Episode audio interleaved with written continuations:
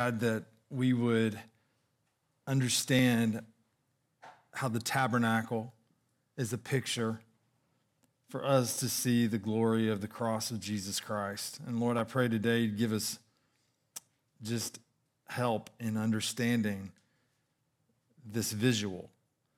Lord, thank you for your word. I pray, Lord, that uh, today we would have a greater understanding of the gospel. And Lord, I pray that the hope of everyone in this room would be centered on Jesus. It's in Jesus' name we pray. Amen. You got your Bibles, Hebrews chapter 9. Hebrews chapter 9. This morning we're going to try to make it a good little ways because this section operates as a unit, and we're going to try to do it that way.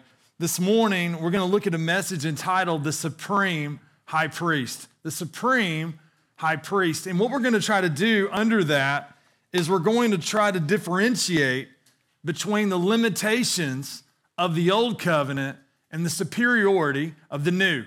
A lot of different ways we could break down this outline. Uh, can you relate with me? I remember growing up, I would be in Chattanooga, and before I could drive, back in those days where I was about 13, mom would have to go to the store. And when she would go to the store, I would usually sit in the car. And there would be days where it feels like it, uh, it, it, does right now. It's really hot. Uh, last night, I, I got this chance to see my sister and my brother in law. And we were in Chattanooga last night and uh, just walking, I was, it was unbelievable how hot it was. So hot. And, and I would sit in the car, and that sometimes was the best place to take a nap. It's hot. I mean, it's like, uh, don't leave me in there for more than three hours. I may not make it out. But for 15 or 20 minutes, I mean, you can snooze in a hot car. And I was out, and I remembered I was sort of just sitting there completely clueless. Often in a car, I'm completely clueless. I guess I'm clueless often. But uh, this lady came up, and uh, this lady was in our church, and she scared me half to death. Her name was Sandy. She had two kids, Brenda and Tommy. And Sandy was with Brenda, and she came up, and I mean, I just didn't understand it. I mean, don't go up to a car when someone's in it and just look at them. And she did. And I jumped and she looked at me and she goes, Stephen Barber. She goes, You know why you're jumping, don't you? And I said, Why? And she goes, Because you got a dirty conscience. you got a guilty conscience. You don't jump like that unless you got a guilty conscience. And I was thinking, No, it's because you scared me after death. But, but she's funny and she was having a lot of fun with me. She worked with the youth and and I always remembered that because in this section today, we're dealing with the insufficiency of the old way to remove guilt. And where do we feel guilt? Where do we recognize guilt? Inwardly, it's in our conscience.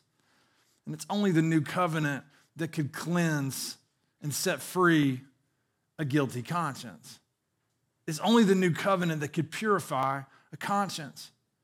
Uh, some of you are with us today and, and you may not even understand the gospel fully maybe you're, you're, you're really curious and you're thinking i just want to be set free from the prison that i'm in from the guilt that i feel from the condemnation that i deal with and, and i want you to see today if that happens to apply to you that there's hope and there's freedom through jesus christ and that he loves us so much that through his wisdom, he goes to great lengths to demonstrate the freedom that he brings.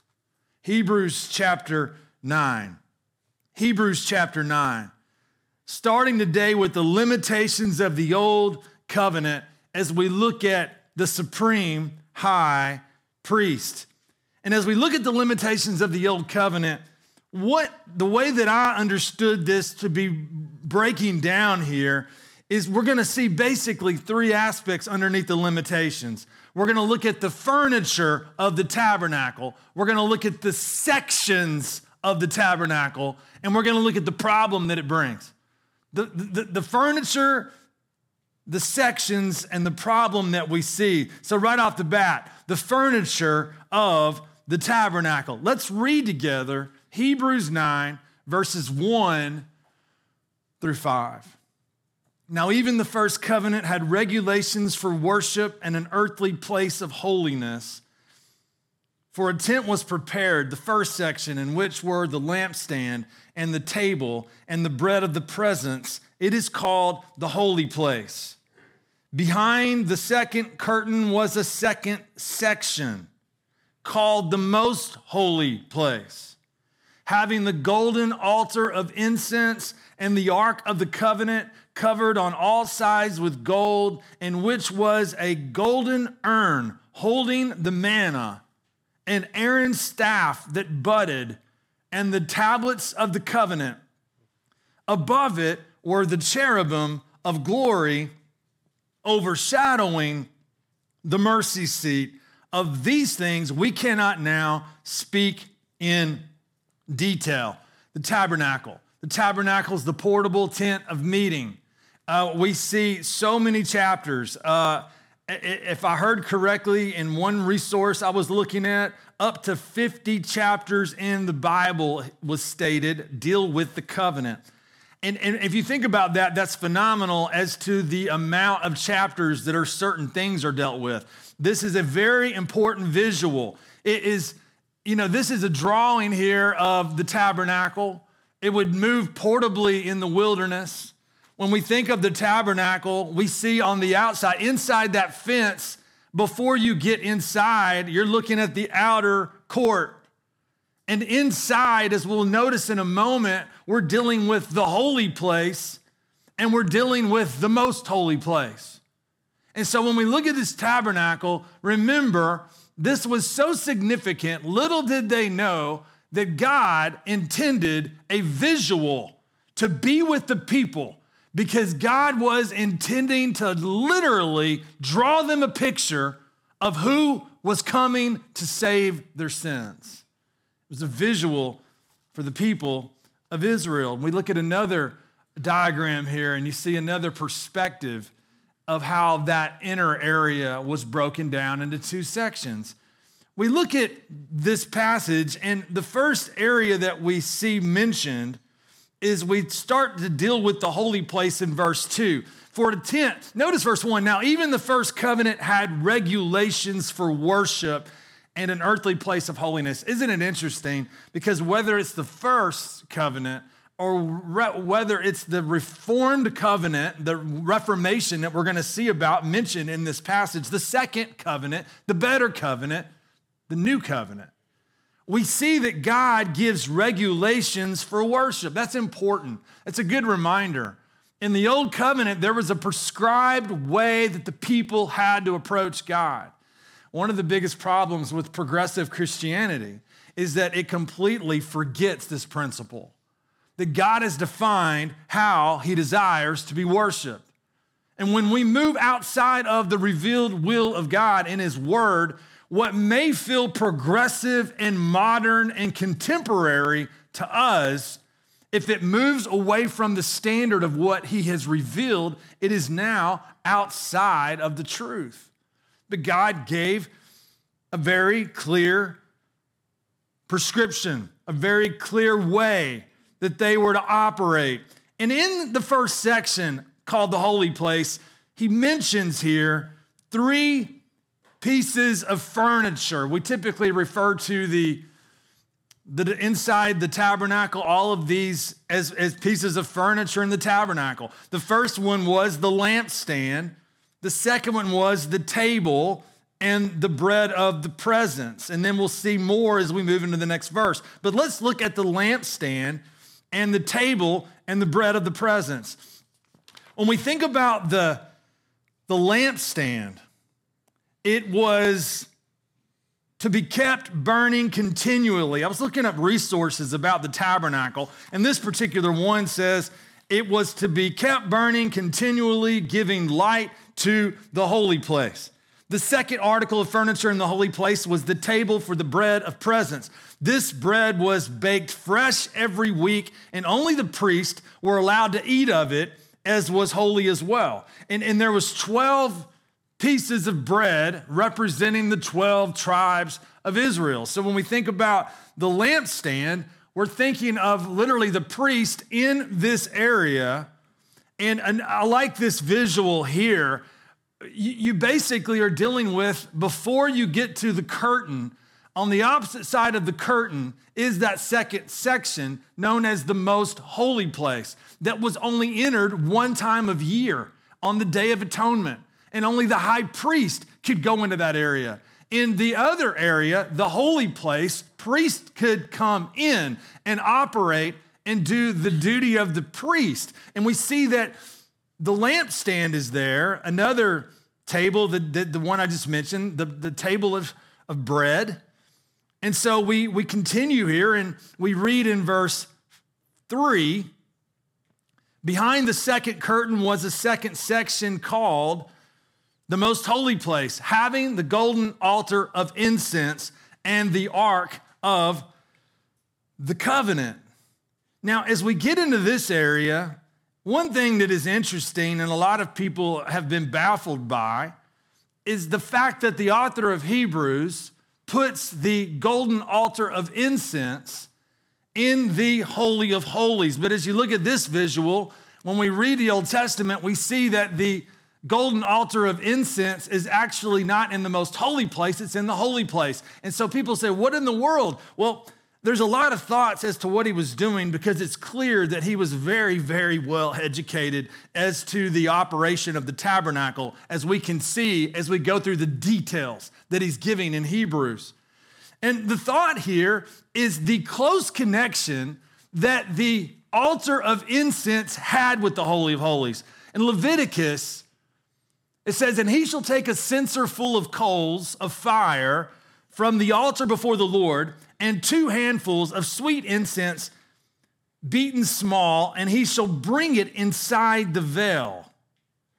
And, and the next verse, and put the incense on the fire before the Lord, that the cloud of the incense may cover the mercy seat that is over the testimony, so that he does not die. So, a lot of scholars have said, well, you know, it appears that what he's doing here is the close connection that the golden altar of incense had with the Holy of Holies. He basically is demonstrating that in the way that he puts it in the holy place.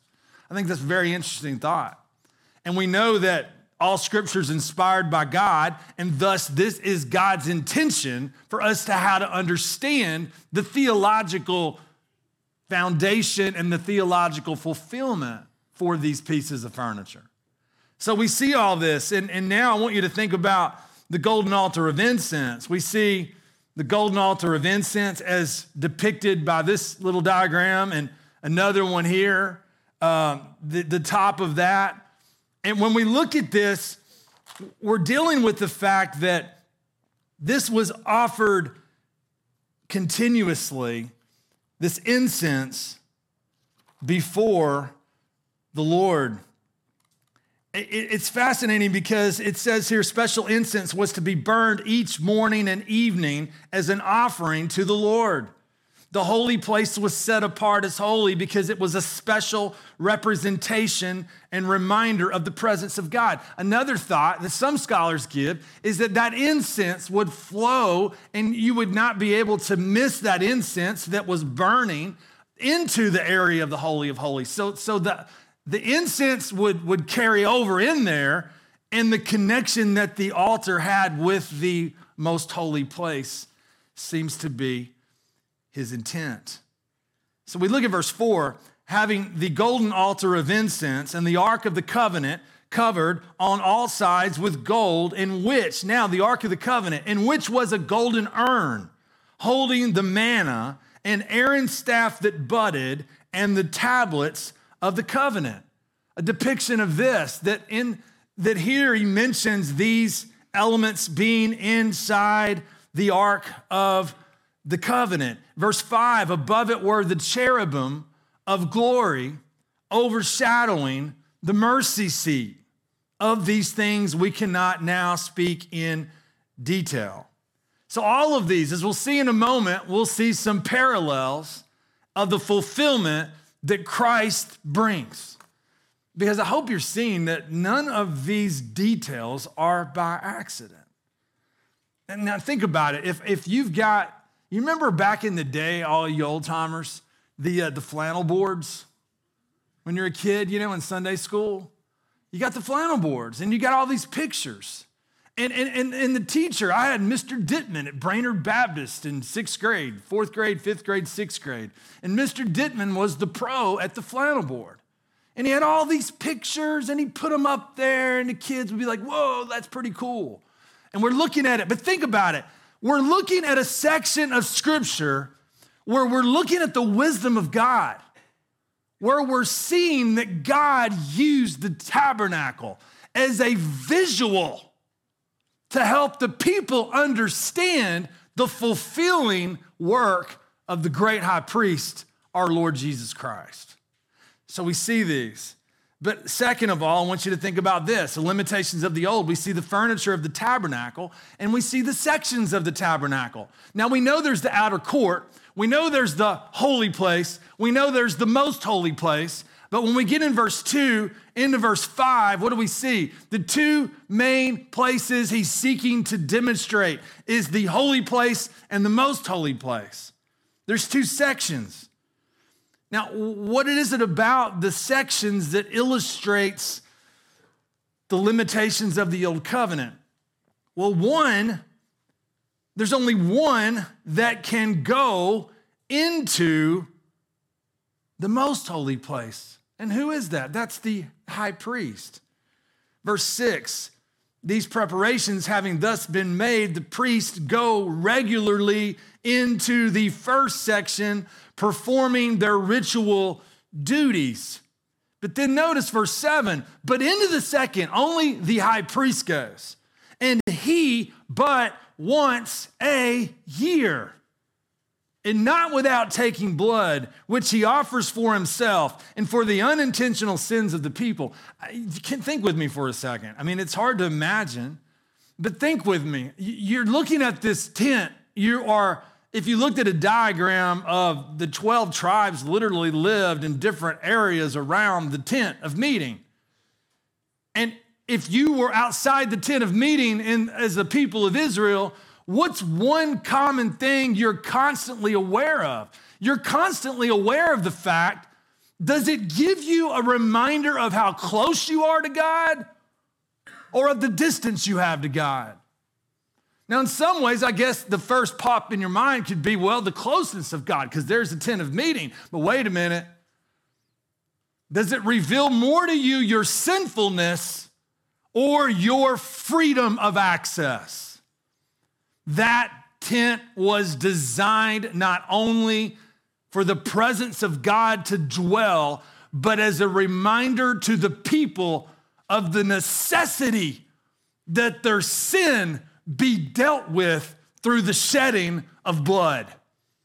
And that curtain, that veil, was a constant reminder to the people that they did not have freedom to go into that area of the most holy place because if they did in a way that was unworthy and only the high priest could go through, they would be killed. It's a reminder of their distance. It's a reminder of their separation. It's a reminder and a revealer of their sin a reminder of their need. Now, think about this. If we just focus on the tabernacle, we begin to go, wait a minute, but look at the contrast through the blessed good news of the gospel. You, I hope you're seeing this because what you're seeing is you're seeing a object lesson and we see in Galatians that the law is a tutor that leads us to Christ. It leads us to the gospel. It allows us to see who he is. You see, in the sections of the tabernacle, and this leads us to the problem here. The problem is there's a lack of access. There's a lack of ability. A lack of ability, what do you mean a lack of ability? They have no ability. The covenant, the old covenant, had no ability to cleanse the conscience. The old covenant had no ability to do an internal work.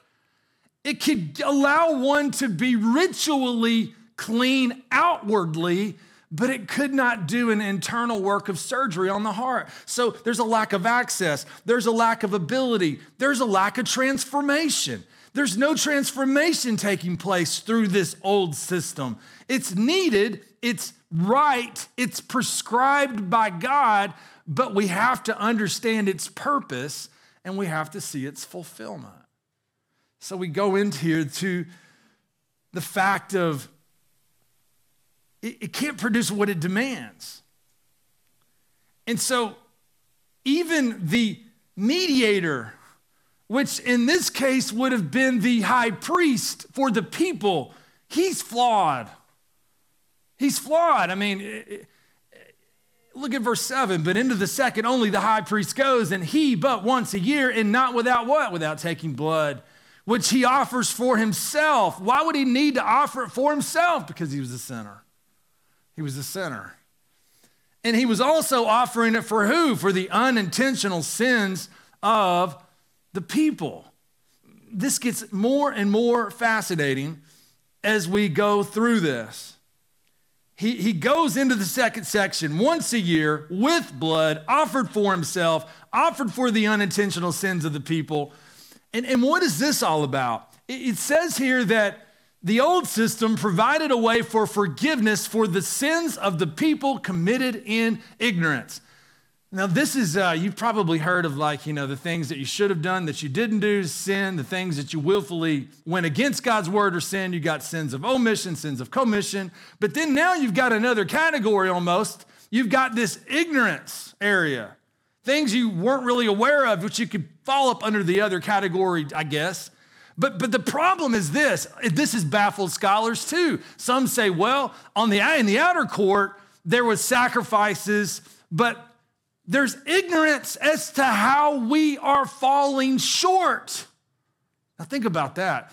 You, you may be with us today and you're thinking, you know what? This is great. I, and, and you've never seen your need. You're thinking, I, I love the tabernacle. I love looking at pictures at church. A lot of pictures today. Like, this is great. But maybe, just maybe, you're here and if it all came down to it, if you could define why you see yourself in heaven one day, it's because you think to yourself, I'm not, I'm not a bad person. I'm pretty good, actually. I'm pretty good. I, I hadn't had a traffic ticket in 20 years. I'm pretty nice. People like me. They respect me. I make good money. I got high positions. I'm not a bad person. My kids make good grades. They don't, don't embarrass me often. You get it. That's good. the, now, think with me. Here's the problem, though. The problem is this we can perceive that we're doing something right and be doing it completely wrong, right? Because think about it. On the Day of Atonement, there were unintentional sins of the people that still had to be dealt with. Now, think about it. You may be thinking, wait a minute, I've got it right. You remember Jesus when he's dealing with the religious leaders and he says, You've heard that it was said, You shall not commit adultery. But I say to you, he who looks upon a woman with lust in his heart is guilty of committing adultery. You've heard that it was said, You shall not commit murder. But I say to you that he who hates his brother in his heart is guilty of committing murder. Wait a minute, wait a minute. What do you mean? You see what I'm saying? It's like, I've not done that. I'm doing this right. But we cannot perceive the holiness of God we cannot understand in our own wisdom the depths and the majesty of who God is in his character. And I pray that you would see, if you're here and you're even tempted to think that self righteousness or self works actually does something, I pray that this would just knock it down. It would knock it down. You go, oh no, we're, we're in trouble going that route we're in trouble because if, if that means that we can't even understand the sinfulness we bring to the table, it demonstrates our need of a mediator, but not a mediator who's flawed, not a mediator who has to go into the tent as much as anything because of his own sin. What do we need? We need a sinless we need a mediator who's not only fully God, but fully man. I'll tell you, this is one of the areas, the side note over here is like if you get lost on this insignificant Christology, this opens the door for the cults. Jesus, Mormons say, is not fully God. Well, here's the problem Hebrews says if he's not fully God, he's an inadequate mediator.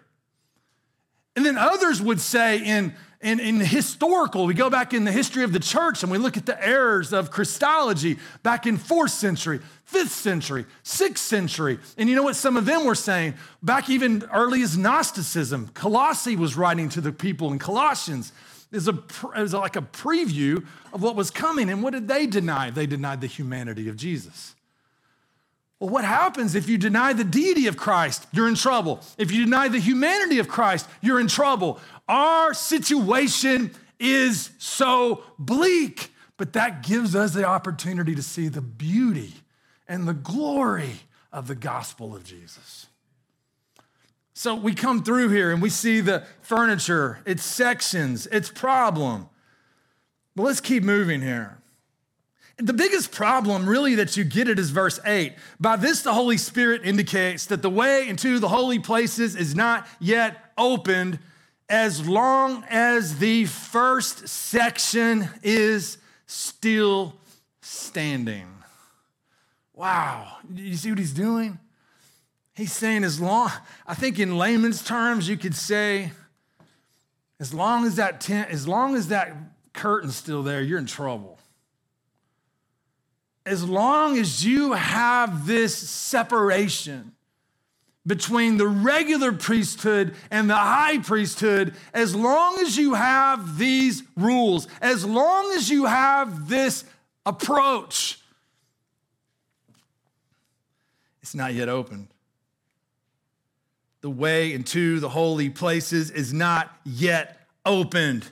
It's not yet opened. Now, here's the question I pray we would ask. I pray you're asking in your mind what is it that opens the way? into the holy places. Only the work of King Jesus. And where we begin to go with this, where we begin to go is as we see that this is just insufficient. Look at verse 9. In verse 9, he says, uh, which is symbolic for the present age, according to this arrangement, Gifts and sacrifices are offered that cannot perfect the conscience of the worshiper, but deal only with food and drink and various washings, regulations for the body imposed until the time of Reformation. Now, notice that. You can, people get hung up on a lot of things. You can focus on church attendance. You can, you can follow my one of my relatives who would say that the only way you can have full confidence is assurance of sins is if you believe in baptismal regeneration and you can attend the church of Christ he goes to, but that will not release your conscience.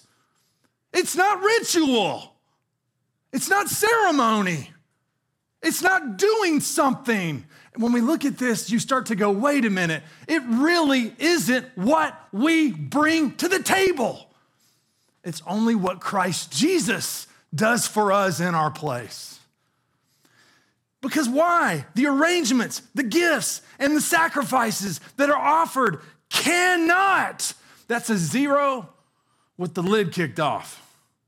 Forget it. They cannot perfect the conscience of the worshiper. So, what do we need? I wanted to go a lot further today, but I'm going to start landing it right now. I want you to go back to uh, Jeremiah 31 with me. Now, think about this. I love it because he's just quoted there. But go to Jeremiah 31, and, and in Hebrews 8, verse 8, down. What does he say there? Look at this. He quotes out of Jeremiah 31 and he speaks of, now think, if, if there is only a outward purification that can somewhat be understood through all of what's happening in the old covenant, What do we need? We need something that's going to deal with the heart of the problem. Look at, like, we need something that is going to deal with the main issue. And what do we see in verse 31? Behold, the days are coming, declares the Lord, when I will make a new covenant with the house of Israel and the house of Judah, not like the covenant that I made with their fathers. And what was that covenant like? Everything we're reading in Hebrews chapter 9, verses 1 through 5, 1 through 8. We need something greater than the covenant that was made with the fathers of the people in the day of Jeremiah. We need something greater. And he goes on, and what does he say? He goes on and he says, For this is the covenant that I will make with the house of Israel after those days, declares the Lord.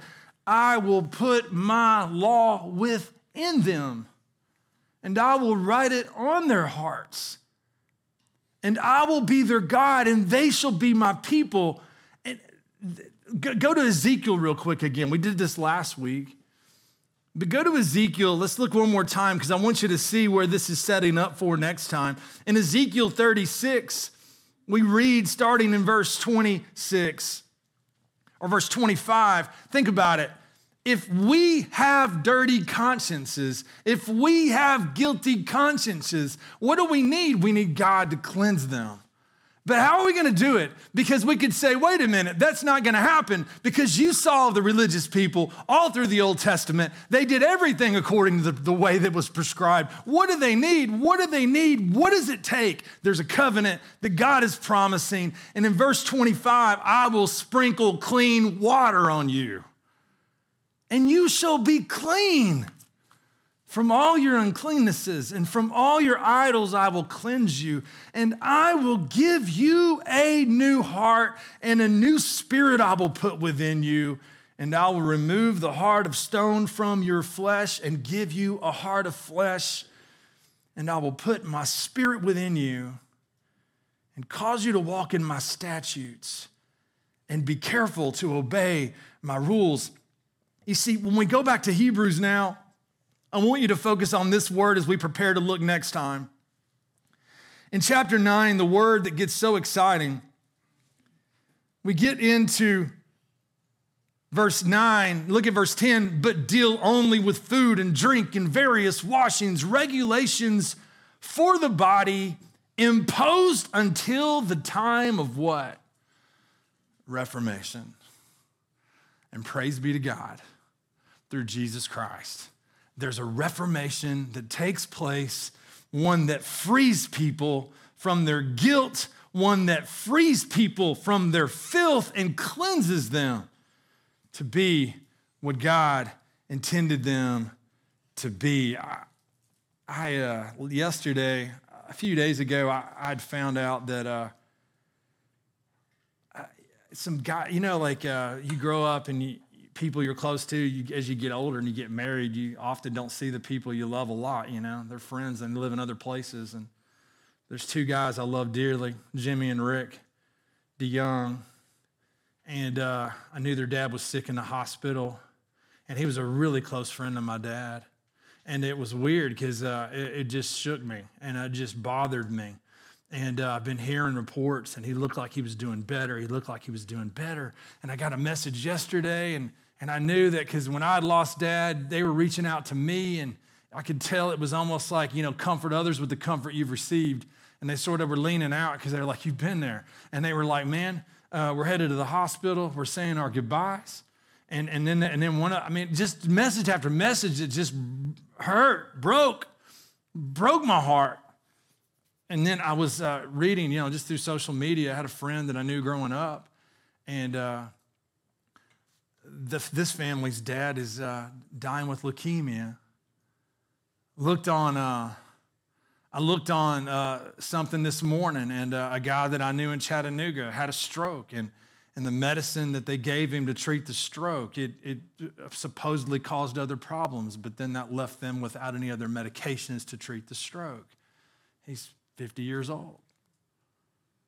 I was thinking, man, and, and I was looking at all that, thinking about my friends and thinking about the man that I loved so dearly growing up that, that is now in heaven. And I was thinking about how fragile the flesh is. I was thinking about how fragile life is.